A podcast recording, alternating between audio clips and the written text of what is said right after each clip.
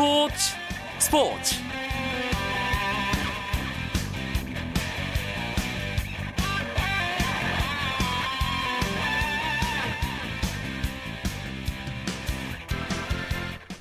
안녕하십니까. 2015년의 첫 번째 월요일 밤 스포츠 스포츠. 아나운서 이광경입니다. 지난 한해 숨가쁘게 달려왔던 한국 스포츠는 2015년 새로운 도약을 위한 한 해를 준비하고 있습니다. 특히 프로야구에서는 사상 처음으로 19단 체제가 출범하면서 더욱 치열한 승부를 예고하고 있죠. 새로운 감독, 새로운 선수들을 영입해 2015 시즌을 준비하고 있는 프로야구 10개 구단. 그 중에서 단연 주목받는 팀을 꼽으라면 한화 이글스입니다. 야신 김성근 감독이 지휘봉을 잡은 한화 이글스가 어떻게 달라진 모습을 보여줄 수 있을지, 과연 탈꼴찌를 넘어 가을 야구까지 갈 수 있을 것인지 프로야구 최대의 관심사인데요. 청취자 여러분은 어떻게 생각하십니까? 월요일마다 찾아오는 야구 이야기, 야구장 가는 길에서 최근 화제가 되고 있는 야신의 한화 이글스 특집을 준비했습니다. 잠시만 기다려 주십시오. 먼저 오늘 들어온 주요 스포츠 소식 정리하면서 월요일 밤 스포츠 스포츠 시작합니다.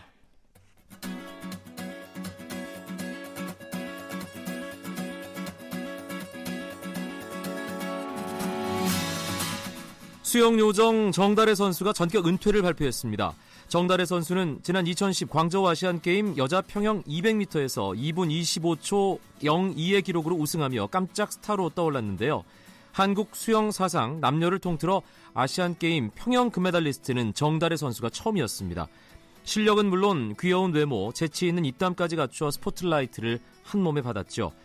올해 나이가 만 24세, 아직은 충분히 선수 생활을 할 수 있는 나이지만 부상 후유증이 컸습니다.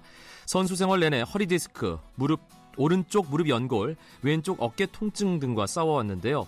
결국 지난해 10월 제95회 전국체전 이후 선수 생활을 마감하기로 마음을 굳혔다고 합니다. 정달의 선수는 지난 연말을 끝으로 경남체육회와의 계약 기간도 이미 채웠는데요. 은퇴 이후 유소년 지도자로 제2의 인생을 시작할 계획이며 제2의 정다리를 키워보고 싶다는 포부도 밝혔습니다.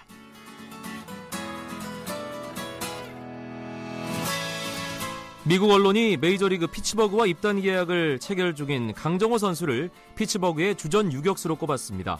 미국 스포츠 매체 SB 네이션은 메이저리그 상위 유격수 30명을 뽑으면서 강정호 선수에 대해 무난히 연봉 협상을 끝내면 올해 피츠버그 주전 유격수로 뛸 것이라고 예상했습니다. 또 강정호의 미래를 낙관적으로 보고 있다며 목동구장보다 피츠버그의 홈 PNC 파크는 타자에게 불리하다. 하지만 강정호 선수의 장점을 고려해 상당히 높은 편인 유격수 랭킹 12위에 올린다고 분석했습니다. 포스팅에서 500만 2015달러를 제시해 독점 계약권을 얻은 피츠버그는 이달 21일 오전 7시까지 강정호 선수와 협상을 진행합니다. 스페인 프리메라 리가의 양대 산맥 레알 마드리드와 FC 바르셀로나가 나란히 패했습니다. 레알 마드리드는 한국 시간으로 오늘 열린 발렌시아 원정 경기에서 호날두가 전반 14분 페널티킥 선제골을 터뜨렸지만 후반 7분, 후반 20분 발렌시아에게 잇따라 골을 허용하며 1대 2로 역전패했습니다. 이번 패배로 레알 마드리드는 어마어마했던 연승 행진을 22연승에서 마감하게 됐습니다. FC 바르셀로나 역시 17라운드 원정 경기에서 전반 2분 자책골로 데이비드 모예스 감독이 이끄는 레알 소시에다드에게 0대 1로 무너졌습니다. 나란히 패배한 레알 마드리드와 바르셀로나는 각각 승점 39점과 38점을 기록하며 선두와 2위 자리는 지켰지만 3위 아, 이하 그룹과 격차가 확 좁혀지게 됐습니다.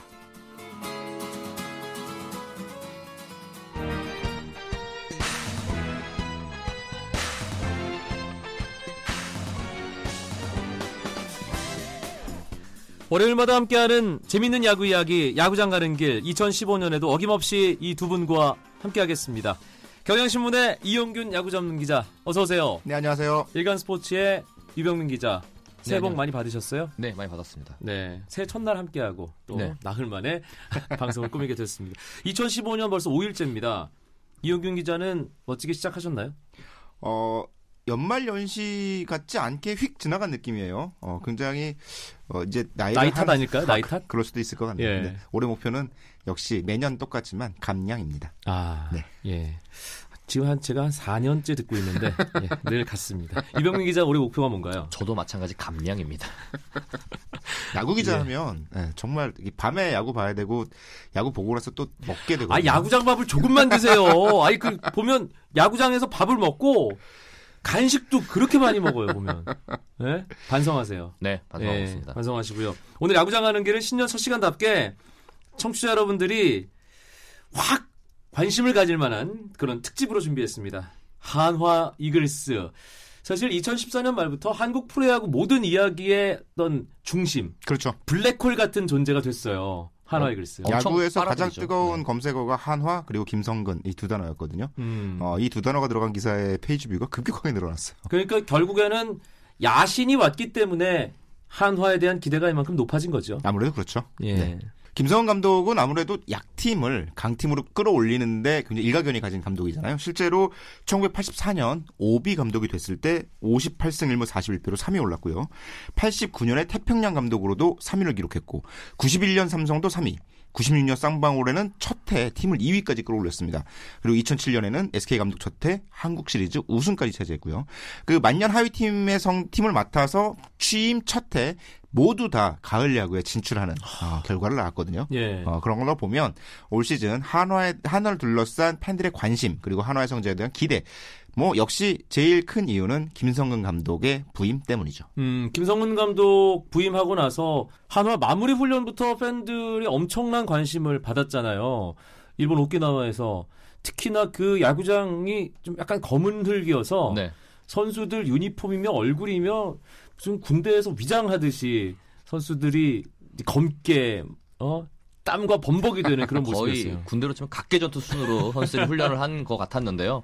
또 거기 또 공교롭게도 그 구장 이름이 고친다 구장이에요. 그래가지고 아, 한화의 모든 선수를 싹 다 고친다 뭐 이런 어, 우스갯소리까지 나왔는데 당시가 포스트 시즌 기간이었는데도 불구하고 한화의 마무리 훈련 기사가 나오면은 포스트 시즌 기사가 묻혔습니다. 그 정도로 아. 한화의 기사가 이슈가 됐고 화제가 됐었습니다. 이용균 기자가 조금 전에 얘기하셨던 네. 그 옛날 태평양 시절, 쌍방울 시절 이런 시절은 어마어마한 극기 훈련이 또 화제 아니었나요? 어, 그렇죠. 옛날에 삼성 담당, 아, 삼성 감독 할 때도 그랬고, 태평양 감독일 때도 그랬고, 이 극기 훈련에서 실제로 한겨울에 산에 들어가서 얼음물에 몸 담그고, 어, 뭐, 구보와 비슷한 행군을 하기도 하고 이런 모습도 보였는데 뭐 그때랑 지금은 이제 훈련 방식이 많이 바뀌었고 지금은 연습 게임 중심에 그리고 굉장히 많은 또 김성 감독의 훈련 특징 중에 하나는 펑고잖아요 펑고 그렇죠. 김성원 감독이 1942년생입니다 우리 나 우리 나이로 이른이 훨씬 넘은 나이입니다 올해 이제 74 되신 거죠. 네, 그럼에도 네. 불구하고 이 그 기나기 훈련 시간 동안 자리에 앉는 법이 없어요. 계속 서서 선수들에게 펑고를 쳐줄 수 있는 그 체력, 일단 그 체력만으로도 선수들이 어, 훈련을 하지 않을 수 없게 만드는 비결 중에 하나죠.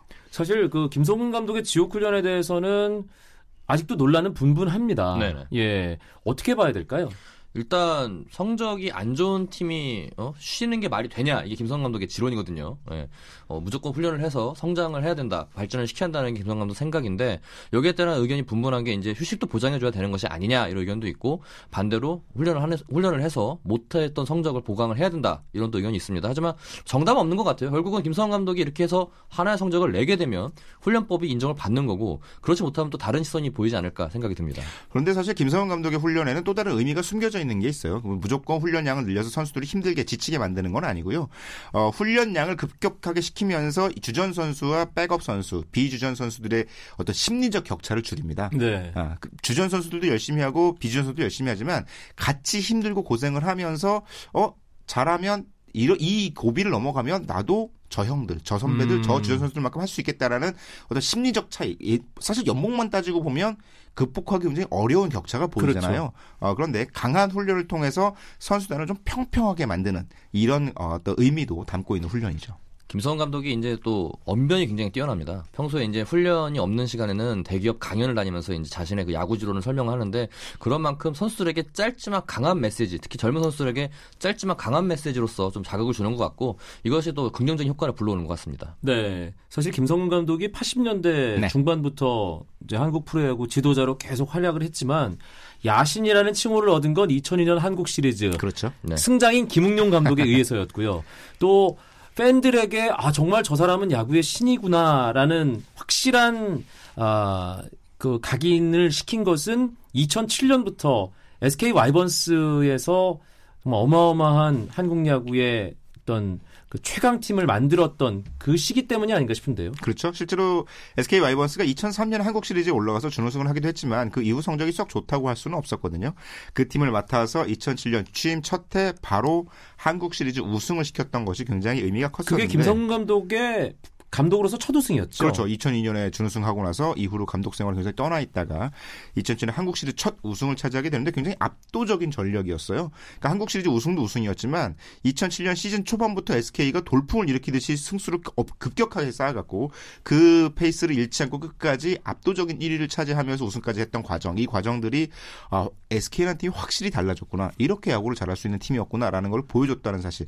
그 부분이 굉장히 김성현 감독의 어떤 이미지, 성과 이런 부분에서 큰 영향을 미쳤죠. 그리고 그때부터 김성훈 감독의 야구 스타일이 뭔가 좀 새롭게 만들어지기도 했고 팬들이 확실하게 알게도 됐던 것 같은데요. 일단 상대에게 틈을 주지 않는 야구를 했고요. 그리고 팀을 운영하는 데 있어서 일단 변수를 최소화하는 게 김성훈 감독의 목표였습니다. 스타일상 뭐 모아니면 도 이런 모험, 모험보다는 안전 위주로 가는 스타일이고 특히 이제 그 당시에 좀 화제가 됐던 게 세이브 상황이 아닌데도 마무리를 올려가지고 상대에 완전 압살시키는 그런 모습을 보였거든요. 거기에 상대팀 팬들은 이제 거기에 대해서는 약간 좀 호불호가 갈렸는데 예. 그런 걸 봐서는 이제 김성환 감독은 완벽을 추구하는 그런 음. 어, 감독인 것 같습니다. 네, 사실은 잔인하다. 예. 어, 너무한 거 아니냐. 사실 SK 팬들조차도 아니 내가 아끼는 선수가 저런 식으로 쓰인다는 것에 대해서 뭔가 의문을 제기하고 네. 초반에 네. 그랬었는데 확실히 이기고 우승을 하니까 그런 소리들이 쏙 들어가더라고요. 그렇죠.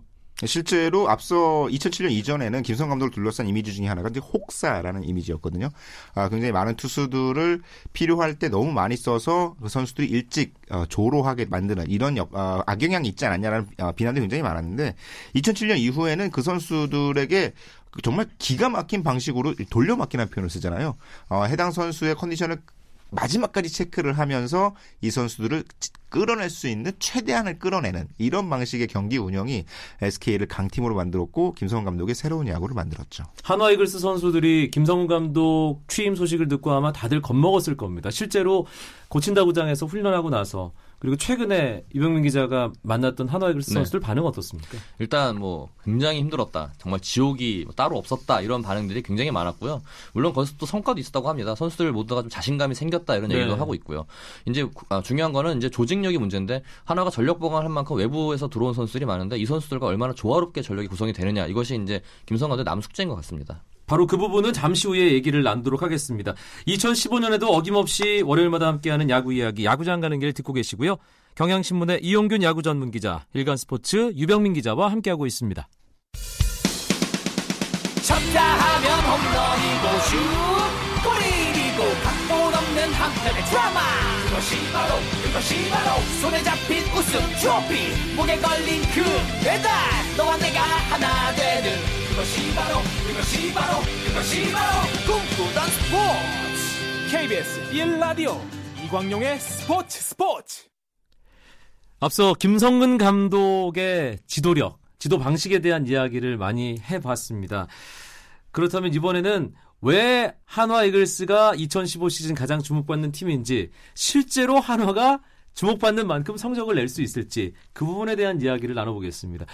야구계에서 한화 가을 야구 할 거라는 전망이 거의 지배적이던데요, 이영균 기자. 어, 실제로 다른 팀 감독들도 어, 2015 시즌 올 시즌 한화가 4강에 갈 수 있는 충분한 전력적인 어떤 갖췄다 전력 요소들을 갖췄다라고 전망하는 감독들이 굉장히 많아요. 네. 어, 1위를 했던 삼성 유준일 감독도 마찬가지고 2위를 차지했던 넥슨의 연결 감독도 내년 시즌 한화는 충분히 4강에 들어갈 수 있는 전력이다라고 얘기를 음. 합니다. 음, 올 시즌이죠, 이제 해가 바뀌었으니까. 그렇죠. 어, 그렇죠. 네. 예. 전력적으로 충분하다. 네. 거기에 야신이 더해졌기 때문에 뭐 가을 야구는 따놓은 항상이다. 뭐 그런 분석들인 건데 네. 그럼 전력적으로 어떤 부분이 보강이 됐는지 정리를 또 해야 되잖아요. 정리남 유병민 기자. 일단 최근 2년 동안 FA 선수 5명을 영입했습니다. 어, 먼저 지난해 아, 재작년이죠. 재작년에 이용규와 정근을 영입하면서 국가대표 테이블 세터즈를 영입을 해서 이제 구축을 했고요. 이어서 어, 작년 가을 그 작년 겨울에 스토리구에서 권혁 송은범, 배영수 등 투수 F의 3명을 데려오면서 마운드를 전력을 급 보강을 했습니다.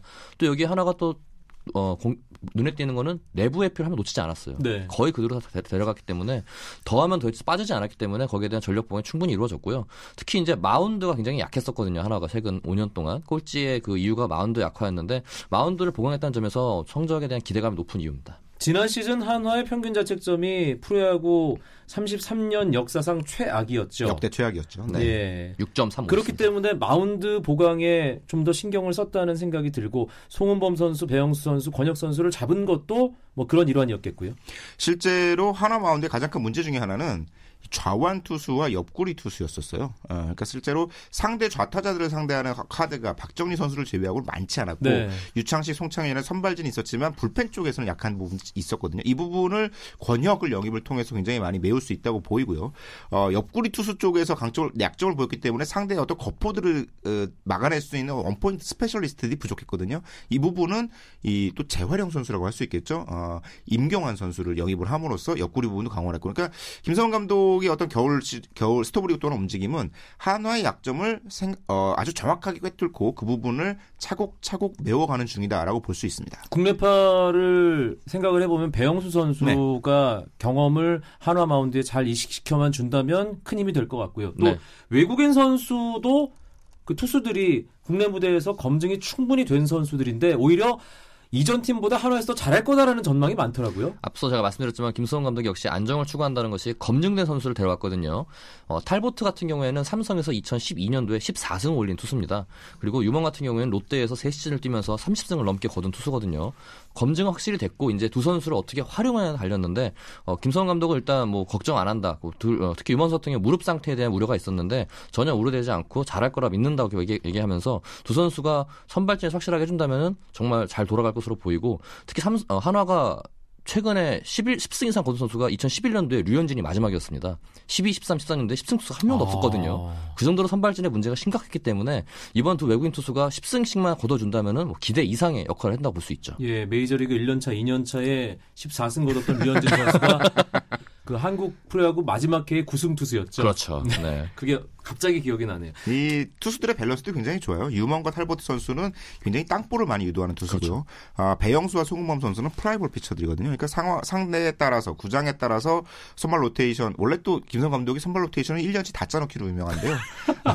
요것도 요소 요소에 배치해 가면서 어, 팀을 꾸릴 것으로 보이고 유먼 탈보트가 아무래도 팀의 원투펀치 역할을 해줘야 되는데 땅볼 투수라는 부분들은 아, 스프링 캠프에서 어, 한화 내야진들은 이제 어, 한층 더 많은 훈련을 해야겠구나라는 예상을 가능하게 만들죠. 네, 그 내야진과 관련된 얘기는 잠시 후에 해보고요. 김성근 감독하면 SK 시절에 정말 벌떼 불펜, 그렇죠. 불펜을 정말 촘촘하게 계획을 세워서 운용을 하는 것으로 유명했는데 한화에서도 그게 가능할까요? 실제로 어떻게 보세요? 일단 필승조로 활, 어, 활약했던 안영명, 박정진, 윤규진이 그대로 있고요. 여기에 아까 FA 영입했던 권혁 그리고 자유계약 선수로 데려온 어, 원포인트 스페셜리스트 임경완까지 있습니다. 다섯 명 정도 지금 현재 불펜조가 가능한데 이 선수들을 활용을 잘한다면 충분히 뭐 불- 벌떼 불펜을 재현할 수 있다고 보고 있고요. 여기에 또 하나의 서산구장에서 키우고 있는 젊은 투수들이 많이 있습니다. 네. 이 선수를 적재적소 어떻게 활용할지가 또 관심입니다. 게다가 선발 투수가 채워지면서 기존에 선발 투수 역할을 했던 선수가 불펜으로 내려갈 수도 있거든요. 아하. 그렇죠. 지금 선발이 많아요. 유창식, 송창현 뭐 이런 선수들도 불펜 아, 기용 가능성 게다가 군에서 제대한 양훈 선수도 있고 그러네요. 어, 불펜에 쓸 수 있는 가용 인원의 굉장히 숫자가 많다는 것 이런 부분들은 김성원 감독의 특유의 장점이 잘 발휘될, 발휘될 수 있는 조건을 갖췄다고 할 수 있죠. 지난 겨울 스토브리그에서 투수진 쪽은 보강이 상당히 많이 됐는데 네. 사실 타선 야수진은 뭐 특별하게 새로운 얼굴이 들어오거나 하진 않았습니다. 일단 고친다 구장에서의 그 지옥 훈련 또 어, 고치에서 스프링 캠프를 통해서 뭔가 만들어 가겠다 그런 의지인 건가요? 어, 아무래도 이제 그 이 워낙 급한 부분들이 이 투수 쪽이었으니까 투수 쪽으로 보강을 했고 어, 야수 보강이 전혀 없었던 건 아닌데요. 이제 권영관 선수에 대한 김성 감독의 기대가 네. 적지 않아요. 예, 권영관 선수가 어, 내야에서 수비 쪽에서는 어느 정도 역할을 해주지 않겠나라는 기대가 하고 있고 아, 그리고 한화의 야수들은 사실은 이전부터 어, 저- 굉장히 숫자가 많았습니다. 어, 거포들도 많고 수- 어, 성장하는 선수들도 많기 때문에 이 선수들을 어떻게 효과적으로 라인업을 구성하느냐 아, 이 부분을 위해서는 한 가지 풀어야 될 숙제가 있기는 해요. 뭔가요? 이제 부상 선수들이 아. 얼마나 제대로 복귀할 것인가가 열쇠입니다. 이용규 선수도 그중 한 명이죠. 그렇죠. 김웅용 감독이 끝내 이루지 못했던 라인업이 1번 타자 이용규 중견수 활용이었습니다. 그, 음. 그게 돼야만 하나가 베스트 라인업이 된다고 김웅용 감독이 그렇게 강조했지만 2년 동안 끝내 안 됐거든요. 김성 감독도 이용균 선수의 그 부상 회복이 관건이라고 얘기를 했고 요. 하나가 새 외국인 타자로 나이저 목을 영입했습니다. 외야수인데요. 이 선수를 중견수를 기용했다는 뜻을 일찌감치 밝혔습니다. 그러면서 이용규 선수는 우익수로 쓰겠다 이렇게 얘기를 했거든요. 네. 그러니까 그만큼 수비 부담 덜어주겠다는 얘기인데 문제는 이용규 선수의 왼 어깨 상태가 얼마큼 회복되냐가 관건일 것 같습니다. 마찬가지로 최진행 선수, 송광민 선수 등이 부상 때문에 제 활약을 하지 못했었거든요. 네. 이 고친다 구장에서 훈련도 제대로 참가하지 못했고요. 이 선수들이 스프링 캠프를 통해서 시즌 어, 시작할 때까지 얼마나 컨디션을 회복하느냐에 따라서 김성근 감독의 구상도 많이 바뀔 것 같아요. 그래서 김성근 감독이 지금까지는 어, 내년 시즌 전망에 대해서 구체적인 확답을 내놓지 못하고 있습니다. 일단 스프링 캠프를 들어가서 1월 중순은 돼봐야 그림이 그려질 것 같다라고 하고 얘기하고 있습니다. 사실 지금 훈련 못하는 것 때문에 김성근 감독은 걱정이 상당히 많은 것으로 네. 전해지고 있습니다. 그런데 한화로 이제 새로 이제 들어간 코칭 스태프 가운데 한 명이 자신감 회복이 가장 숙제일 것 같다라는 얘기를 했는데 우리가 이길 수 있다라는 어떤 그런 생각을 그렇죠. 선수단 사이에 심어주는 것 그 작업만 잘 된다고 해도 좀 많이 달라지지 않을까요? 사실 한화 선수들이 이겨야 한다라는 부담감이 굉장히 많았거든요. 음. 어, 지면 안 된다, 이겨야 한다라는 부담감이 많았는데 이 부분을 이겨야 한다해서 이길 수 있다로 어떻게 전환시키느냐 이 부분이 김성근 감독 및 코칭 스태프의 역할로 보여요. 어, 아마도 이 스프링 캠프 전 이, 오- 그 일본 지역이나 뭐 스프링 캠프 전에 이루어지는 연습 경기 통해서도 승리를 할 수 있는 방법들에서 굉장히 많은 연구를 할 것 같아요. 그때부터 자신감 쌓지 않으면 정작 시즌 시작할 때 그 자신감을 갖춘 상태에서 들어갈 갈수 있다는 보장이 없거든요. 네. 아마도 혹독한 연습 경기가 될 것 같습니다. 2015년 숨어 있는 이글스 팬들이 다들 여기저기서 등장하는 해가 되지 않을까 조심스럽게 예상을 해보는데 여기서 한화 이글스 2015년 성적을 한번 과감하게 두 분이 예상을 해주시죠. 유병민 기자부터. 저는 5위가 돼서 포스트 시즌은 그 와일드 카드 따를 것 같습니다. 어, 저는 플레이오프는 직행할 것 같아요. 플레이오프 직행이요? 네. 2위? 뭐 그 정도는 할 수 있지 않을까 생각해요. 와, 저기 내기 가고 싶었는데. 그런데 참고로 이용균 기자가 2014 시즌 앞두고 이런저런 경로로 전망을 많이 해가 했거든요. 바뀌었습니다. 네. 예, 다 틀렸어요. 네. 예, 올해는 그 어, 명예회복 그러면 가능할지. 플레이오프 직행이 아니면 더 높은 결과를 나올 수도 있겠네요. 아니 그래도 한화는 저는 무조건 가을 야구는 한다라고 생각이 되고요. 3위 아니면 4위를 할 것 같아요. 시즌 초반에 중요할 것 같아요. 연패에 빠지면 이게 답이 없어지거든요. 그렇죠. 특히 하나가 최근 이 두 시즌 동안에 시즌 초반 연패에 빠지면서 힘든 시즌을 보냈는데 예. 초반에 어떻게 빨리 분위기를 상승세로 가져가느냐 이거 중요할 것 같습니다. 알겠습니다. 월요일마다 찾아오는 야구 이야기 2015년 새해 첫 시간에도 경향신문 이용균 야구 전문 기자, 일간스포츠 유병민 기자와 함께 한화 이글스 얘기 해봤습니다. 두 분 고맙습니다. 네, 네, 감사합니다.